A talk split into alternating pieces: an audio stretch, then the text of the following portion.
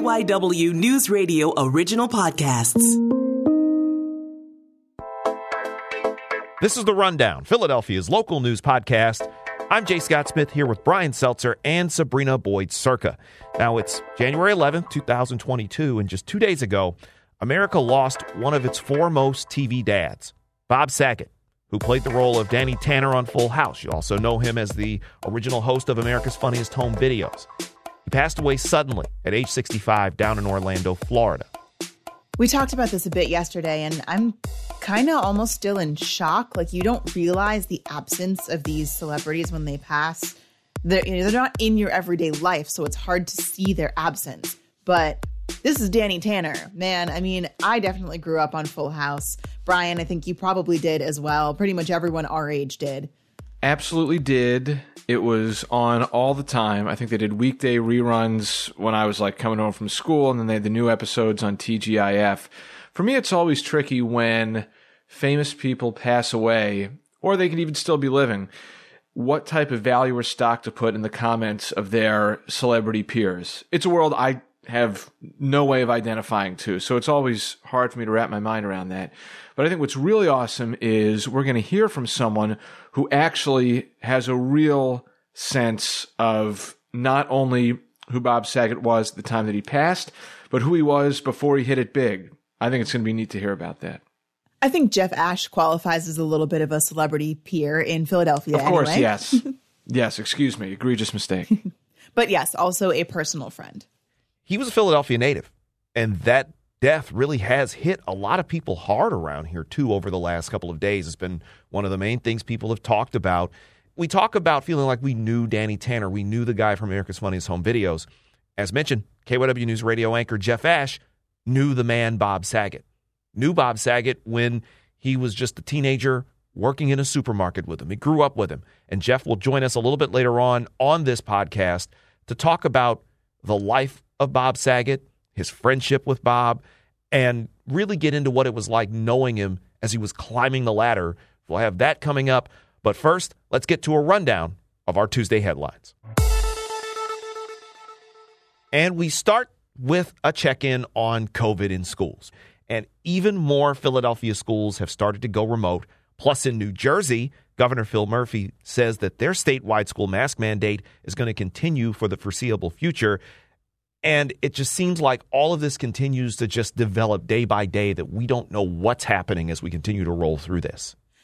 Yeah, it's really interesting in New Jersey because Governor Murphy said they're going to extend this mask mandate for the foreseeable future, but it's not really clear exactly how the it's still up in the air whether or not the legislature will extend his emergency powers, but here's what Governor Murphy himself said yesterday. The mandate uh, is going to have to stay in place for some amount of time longer. Not forever and always, but we cannot responsibly, in the teeth of this tsunami, change gears on this. So I don't know exactly how that works when the state senate, current state senate president Steve Sweeney scrapped a vote yesterday about whether or not to extend the governor's emergency powers. I don't really know what's next, but of course we'll be following and we'll find out. And it's coming at a time as Sweeney is basically got one foot out the door himself because he was voted out of office in November, but it's it feels like a slight fait accompli because it's a high probability they're going to extend his emergency powers in New Jersey, but they feel like he didn't give them enough notice and they're going to do a little political thing. It's part of the way that things are running, unfortunately, these days. But we mentioned it's Philadelphia, it's New Jersey, and it's also Delaware. They're implementing a statewide indoor mask mandate and they're extending their mask requirements for schools and child care facilities down there as well because their hospitals have also become more stressed out due to COVID. Yeah, guys, one of the stories that has caught my eye as far as like trying to make sense of what we should do or shouldn't do, I don't think anyone can disagree that right now with Omicron, it's spreading out of control. People who are vaxxed getting it regularly, something's got to be done to try and get it under control. But I'm always looking for changes in the stories from the perspective of experts, people who are really in the weeds with this. And CHOP has a policy lab director. His name is David Rubin. And I thought that David Rubin had some really interesting comments about how things might be changing as far as what a leading institution like CHOP is recommending for best practices in trying to keep this under control.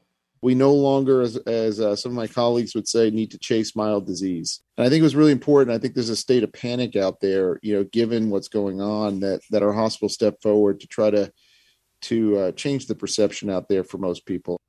I'll only speak for myself. I feel that sometimes from this, like coming at it from a news angle standpoint, at least for me, I feel like my first reaction is to look at what's negative about the news and focus on that and make a story out of that. But I also think that we have an obligation to talk about positive stuff. Like it might be easy to say, new variant, spreading, freak out. It's really, really serious. But I think that when places like CHOP and Jennifer Hamilton from Drexel, who was on In Depth with Matt Leon last week, are saying, like, yes, be vigilant, but also pay attention to what the virus is doing. I think that we need to take that too. And um, we shouldn't be afraid to embrace what might be interpreted as good news or how we can live with this better as we learn more about it. You want to embrace it as something because there does feel like it's this huge panic, but you look around and yeah, it's not good. It could be way better, but it's not nearly the depths of where we were a year, year and a half ago. Yeah, you know, I sort of straddle two sides, I think, because I the panic can definitely get into my head and and people are saying, "Oh, your regular cloth mask isn't going to work. You need an N95." Or, you know, you really shouldn't gather in groups even if you are vaccinated and I start to think like, "Okay, what should do I need to go back into full lockdown?" And I don't think it's that extreme. On the other hand, I do hear things like these new suggestions from the Children's Hospital. And I think part of me is hesitant at first. So, one of the big things that they're saying is that kids and staff who are exposed to COVID can stay in the classroom, don't need to test if they're asymptomatic. It's a mask to stay policy. So, as long as they wear a mask, they can stay in the classroom. Feels a little weird to me. But then at the same time, you know, if you're vaccinated, maybe that is okay. I mean, bottom line, listen to the experts. So who am I to to say anything here? But I understand both sides, I think. One more thing that Rubin said that jumped out to me was we're all exposed. And that to me, to hear an expert say that confirms something that I've been talking about with my family and friends. Like right now, with the way this is going, we're all going to get exposed. So, how do you come up with a solution that allows you to live life? Because I just think the secondary well, it might not even be secondary, mental health effects that could be primary for some people having to go back to what it was in the very beginning and acting like that. Um, I mean, there could be some some really far-reaching effects of that. I think it can be kind of jarring to hear Dr. Rubin say that we're all exposed, and then he doesn't think we can even do contact tracing anymore. Which at first is like, what I thought contact tracing was like the thing that was going to be one of the biggest solutions, but he's kind of right that you know how do you know? If you're seeing groups of people you can't tell exactly who or where you got it. And it might be to the point where contact tracing is too hard for us to deal with and we should be focusing more on treating people who do have symptoms. It feels like we're probably two steps behind this. We've been playing catch up and chasing this thing from the very beginning. Contact tracing which was big in the beginning now yeah it's everywhere. It's out here. The only way to try to get ahead of this is to get vaccinated. If you are staying at home to stay safe, and you may also be participating in dry January since we're coming out of Christmas and everything else, you might want something to drink, but you're not trying to drink something alcoholic and you want to try to make yourself a mocktail. Now, Hadas Kuznits, frequent guest here on the podcast, also hosts her own podcast, What's Cooking. And she talks about mocktails that are getting more and more popular as we roll through the month of January there's a balance and a thought process behind it to make sure that the mocktail, regardless of whether alcohol is in it, it's still balanced and still tasteful. Which is interesting because I guess that leads to the reason maybe people might have a drink. Maybe it sounds like it might be more than just that drunken feeling that alcohol gives you, but the taste of it. Well, I mean, even low alc cocktails are really becoming a thing lately where people don't want to have all the excess alcohol, but they still want to have a libation. So making cocktails with with less alcohol in them is actually really a thing nowadays. It's kind of weird to think about. You know, you, you think of your, your bang for your buck, but that's not what people are really thinking about now. They're just thinking about the whole overall experience and the taste profile rather than how much alcohol are you putting into this cocktail. Now, that's Hadas, who was speaking with Matt Deutsch, the beverage director at FCM Hospitality. What do you guys think of mocktails? I, I'm I haven't been a big mocktail guy, but at least I'm somewhat interested in that sort of thing. I'm all for. It. I love the idea. Uh, I can't say that I've been participating in dry January, to be honest, but after the holidays, I did kind of think about maybe I'll just drink a little bit less, a little, you know, not to excess.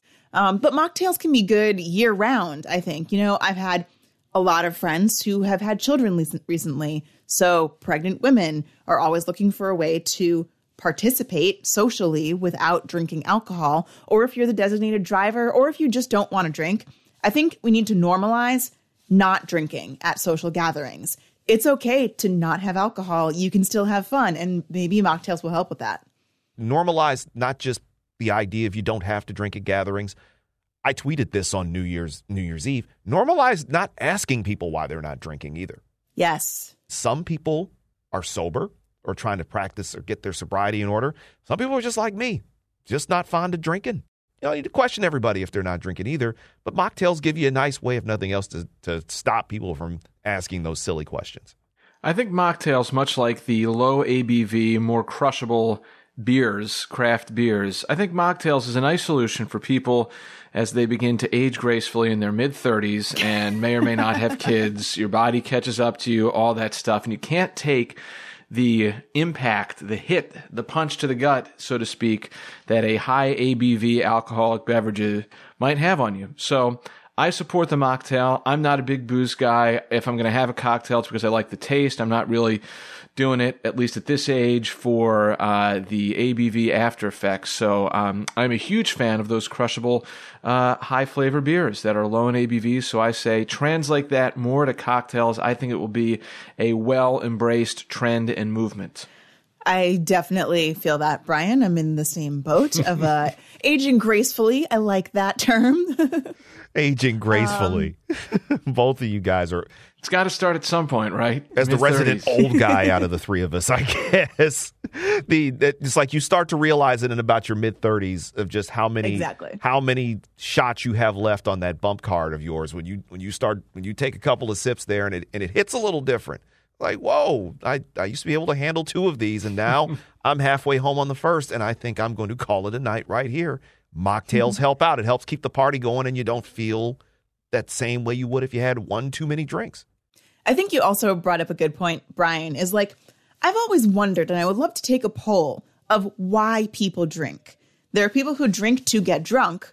Obviously, they're not going to have a mocktail.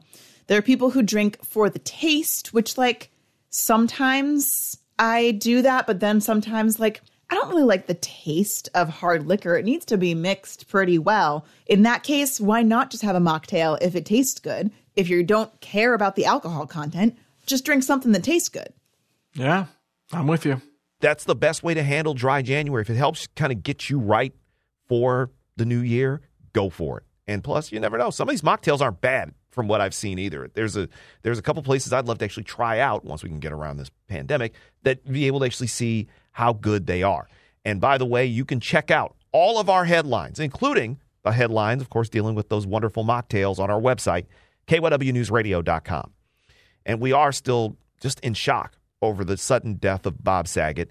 And he especially meant a lot to his friend and ours, KYW anchor Jeff Asch. So after this quick break, we'll talk with Jeff about their friendship and what Bob Saget was like as a teenager and off screen. Stay with us here. I'm Jay Scott Smith along with Sabrina Boyd-Surka and Brian Seltzer, and you're listening to The Rundown.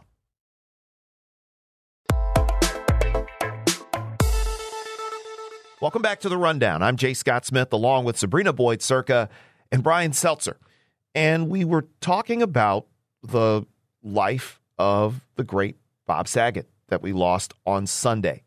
And we know a lot of you who listen to KYW News Radio know our anchor and our good friend Jeff Ash. But what you may not know is that Jeff was good friends with Bob Saget. And he's here to share some memories with us. Jeff, first time you're joining us here on the rundown. Thanks for coming on with us despite unfortunately, the reason for doing so. It's always good to see you, sir. Thank you. Uh, thanks for having me. So, Jeff, kind of give us the story of how you and Bob Saget became such good friends. How did you guys end up meeting? Well, in, in real life, his father was my father's boss. My father and Bob's father, Ben, worked for a now defunct supermarket chain called Food Fair, which a lot of Philadelphians, I'm sure, would remember. And Food Fair spun off into a store called Pantry Pride. When Bob and I were old enough, our fathers got us jobs at the supermarket, and Bob and I worked at store number 593. I'll always remember that, which is in uh, Wyncote at the Cedarbrook Mall. And Bob was a deli man. He cut the deli, you know, cut all the, the meats for, for customers. And I was a cashier. And in addition to our fathers uh, working together, Bob and I worked together. And then we ended up going to Temple University and, and majoring in the same uh, communications. At the time, it was called radio, television, and film. So that that's it in a nutshell. And just picture knowing what we know about you, Jeff, in the newsroom. The sense of humor between the two of you had to be something in that supermarket. Yeah. What were some of the memories of? Uh, of course, we have to be careful about some of the conversations we have here, but what are some of the memories that you have of Bob and just any memories of him being funny enough where you thought he could become essentially the, one of the comedy icons that he became in this country? Yeah. Uh, let's start with he, he came up to the, the front of the store one day and said, Jeff, you want a chiclet? And I said, sure. So I put a couple of chiclets in my mouth and as it turned out, they were, I think they were called Feen-a-mint, which is a laxative. Oh no. so let's let's start with that. so uh, my eight hour shift, most of it was uh, spent running back to the to the bathroom, the back of the warehouse. But um, Bob was always outrageous. Let me let me just use that word. He would do and say things that would just were over the top. He, he had a very corny but raunchy sense of humor. Uh, we made a film together for Temple University for one of his classes because he majored in film. Uh, it was called The Deli Man, and it was the life, uh, a day in the life of a guy that worked behind the deli counter. So Bob would say something like, "The deli man would make the corned beef lean." So he would take a slab of corned beef and tilt it. That's how he made it lean. To play on words, you know, no fat, but lean. Uh, then he would say the deli man at the end of the day will put locks on the cases to make sure that they're secure for the evening. So he would take a, a hunk of Nova Scotia locks and smack it onto the case, and that was his way of putting locks on the cases at night. Very punny. So you know when when you're yeah when you're 18 19 years old this is this is funny not so funny now maybe but but back then it was and and i knew that he had ambition and drive and and he really wanted to become a film director uh, and producer. He wanted to make movies. And then when he got out to los angeles it kind of slipped into more of, of the comedy part of his career. So what was it like for you when you saw that he got to la and that the proverbial big breaks started coming. You're here in Philadelphia, this guy who's just one of us out here goes to LA and becomes slowly becomes his megastar. What's that like for for you having grown up with him?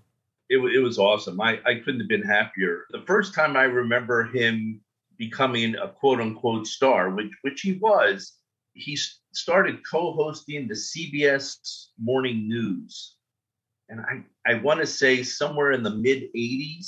My, my timing may be a little off. And to see a friend of yours on network television in that role was unbelievable. And then the next thing you know, he's on America's Funniest Home Videos. And the next thing you know, he's on Full House. And people don't realize this, but at the time, he was the host of a show and the star of a show that were two of the top three or four TV shows in the country at the same time. I mean, that, that was huge. So, to answer your question, I was just so happy for him. I, I couldn't have been more thrilled. It's interesting you bring that up because I do remember because Friday nights would be Full House. And then Sunday nights are America's Funniest Home Video. So you start and end a weekend kind of bookended by Bob right. Saget. Right. And we've been reading some of the tributes over the last few days. And what was he like off screen? How did he manage to kind of keep that together despite being one of the biggest stars on television? He, he would flip a switch. He would be when he did his stand up, he was not Danny Tanner. Let me just say that. As a matter of fact, when he did his stand up routine, he had a song in it called I'm Not Danny Tanner.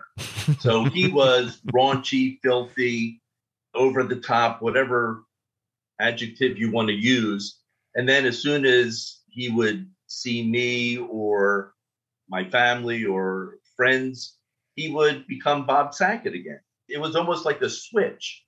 That wasn't Bob Saget. Neither was the Danny Tanner. I think it was somewhere in between. So he really had three personas. He had the Danny Tanner, the onstage stand-up Bob Saget, and then the regular guy Bob Saget. And he was a regular guy. He could not have treated me or my family any nicer. He was just, and people have been asking me, how would you describe him? He was a good guy. He really was a good guy. From all accounts, especially coming from you and others, he sounds like he was a really a really good dude. It's you get him on stage, he's Bob Saget with the yeah. volume turned up to 50 it sounds like, but when you yeah. got him in person, he was just a genuinely just a good dude. Yeah. He he was down to earth. As a matter of fact, one of our editors at KYW is um, Quentin Clyott, and our morning reporter Tim Jimenez. The three of us went down to the Borgata a few years ago to see Bob because uh, I took them down there because they're huge Saget fans. And the whole ride down there, you don't know Saget, you don't know him. This is, you know, blah, blah, blah. So sure enough, we sit down in our seat. Bob comes out. The first thing he says is, It's nice to be back in the area. I grew up in Abington. As a matter of fact, one of my good friends, Jeff Asch, is in the audience. And Quentin leans over and elbows me and he goes, I guess you really do know, don't you? so I said, Yeah, I do. And then we went backstage afterwards, and you can ask, you know, Q and Tim. He couldn't have been nicer to them. He, he just treated everybody as human beings. Is he never thought he was better or above anybody. He was just Bob Saget from Philadelphia, you know. And Tim actually tweeted out that picture he took that night with Bob. It's a really, oh, it's a really cool picture. Really, yeah. I guess everything by every account, it sounds like he was a really good dude. I know he also he went through some personal loss too. And he did. And and knowing Bob like you did, you know, his his two sisters passed away yeah. when they were relatively young. What kind of effect did that have on him? It uh, had a huge effect on me. He also has a nephew uh, who had some uh, issues as well. He lost his sisters at a, at a relatively early age, and um, Gay Saget, I believe, uh, is the one that passed away from scleroderma and Bob got very, very involved in that charity and, and tried to raise money for uh, scleroderma awareness. I think it really took a, a, an effect on him. Outwardly, he would be doing his shtick, but inwardly, I, I think it, it really, really hurt him because he lost two of his closest people to him at such an early age. You've seen him perform, and you mm-hmm. mentioned that he's on stage, different guy knowing him like you knew him and having seen those shows just straight up, what were his stand up shows like for people who maybe didn't get a chance to see the other Bob Saget? Well, I don't think I can say on this podcast some of the lines that he used. Does the FCC have any say? To, uh, we we um, try to take it easy as best we possibly can, but as I, have been tempted a few times myself, but we take right. it easy as best we can he would just come out and say the most outlandish things. He'd talk about people's personal parts of their body. Um, he would, you know, use the the uh, f bomb and the. I mean, it, it it was it was raunchy. I can't say it any any other way than that. I certainly can't tell you any of the lines that he used, but people loved him. He, it was almost like he had a cult following. And my wife and I, when we went to see him several years ago, looked at each other and there were 998 people behind us screaming and yelling, and the two of us are like, "It's funny, but they're going out of their minds." uh, and I always thought Bob was very, very funny, but not to the extent that his legions of fans really, really thought of him. Uh, it's a, it's a special kind of humor, no, no question about it. So, Jeff, when was the last time you had gotten in touch with him? because this seems to have caught a lot of people off guard. He had the post on Instagram and on Twitter just early Sunday. There was one where he mentioned he feels like he's he was 26 again. He's back well, on the road and, and suddenly changed. When was the last time you heard from him? Two things. first of all, I'm going on vacation on Wednesday. I'm going out of the country. This is really, really weird. Uh, about four or five days ago, I went to my bookshelf, and this is the book that I wanted to take down to the Dominican Republic. Oh wow! Now, how weird is that? And then it's his biography, autobiography, I guess. And then he passes away a couple days later. Really, really weird. So that was the last time I really thought about him. Uh, obviously, before the the day that he he passed. It, it's been a couple of years, to be honest. The last time I emailed him uh, was when he was engaged, and I congratulated him and wished him the best in his next chapter of life. I knew his first wife. I didn't know his current wife. And I know he has three daughters, but he wrote back, you know, thank you so much. I'm, you know, so, so much in love and looking forward to uh, spending the rest of my life, you know, with this woman. And, um, and that was it. So it's, it's been a couple of years. He was supposed to come to Philadelphia, I think in March or April and appear at the Keswick Theater and uh, I was going to buy tickets to go see him. So um, again, you know that's it's it's, it's hard. stuff. Uh, you know, I won't be able to see him uh, coming up in a couple months. If there's one thing you want people to know about the man Bob Saget, as opposed to the actor, the director, the comedian, what what is it that you'd like people to know about him? Uh, he always wanted to put a smile on your face, but um, he cared about you. You would ask questions about him, but he would always say, How's your wife? How are your kids? What's going on with your job? He was he was a people person. He was down to earth. You know, the, the world has lost uh, a, great comic, a great producer, a great director, a great writer, um, and and I've lost a friend. It's it's hard. Just prior to this, you showed us a picture, an autograph photo of Bob that was in your office. Mm-hmm. Really cool picture too. Would you be able to read for us what he wrote on that picture? I, I would. Um, it says, Jeff, you have a beautiful family. The question is, why am I writing this on my 8 by 10 Boy, Deli forever. Love Bob. Started in deli and turned into a just an amazing friendship. Jeff, this is I know it's difficult to talk about this. You just lost a really good friend of yours. We really appreciate you coming on here taking the time to talk to us about the man that Bob was and the effect that he had on you. And I, I know it's hard for you right now, but it's greatly appreciated that you came on and did this with us. Thank you so much. You're very welcome. Thank you. That's KYW's Jeff Asch, my fellow anchor. You can hear him on KYW News Radio. He's going on vacation, so you won't hear him for a little while anyway. But we appreciate him coming on, joining us on The Rundown, which is a production of KYW News Radio Original Podcast. The show is produced by Sabrina Boyd-Surka and Brian Seltzer. The director of podcasting for KYW News Radio is Tom Ricker. I'm Jay Scott Smith. You can follow me on Twitter at Jay Scott Smith. Real Jay Scott Smith on Instagram and Facebook. You can hear me every day on KYW News Radio starting at 3 o'clock for Philadelphia's afternoon news. Be sure to follow The Rundown on Twitter at The Rundown PHL. Again, The Rundown PHL, all one word. You can listen to The Rundown for free on the Audacy app or just about wherever you get your podcasts. So for Jeff Asch, Sabrina Boyd-Surka, and Brian Seltzer, I'm Jay Scott Smith, thanking you for checking out this edition of The Rundown.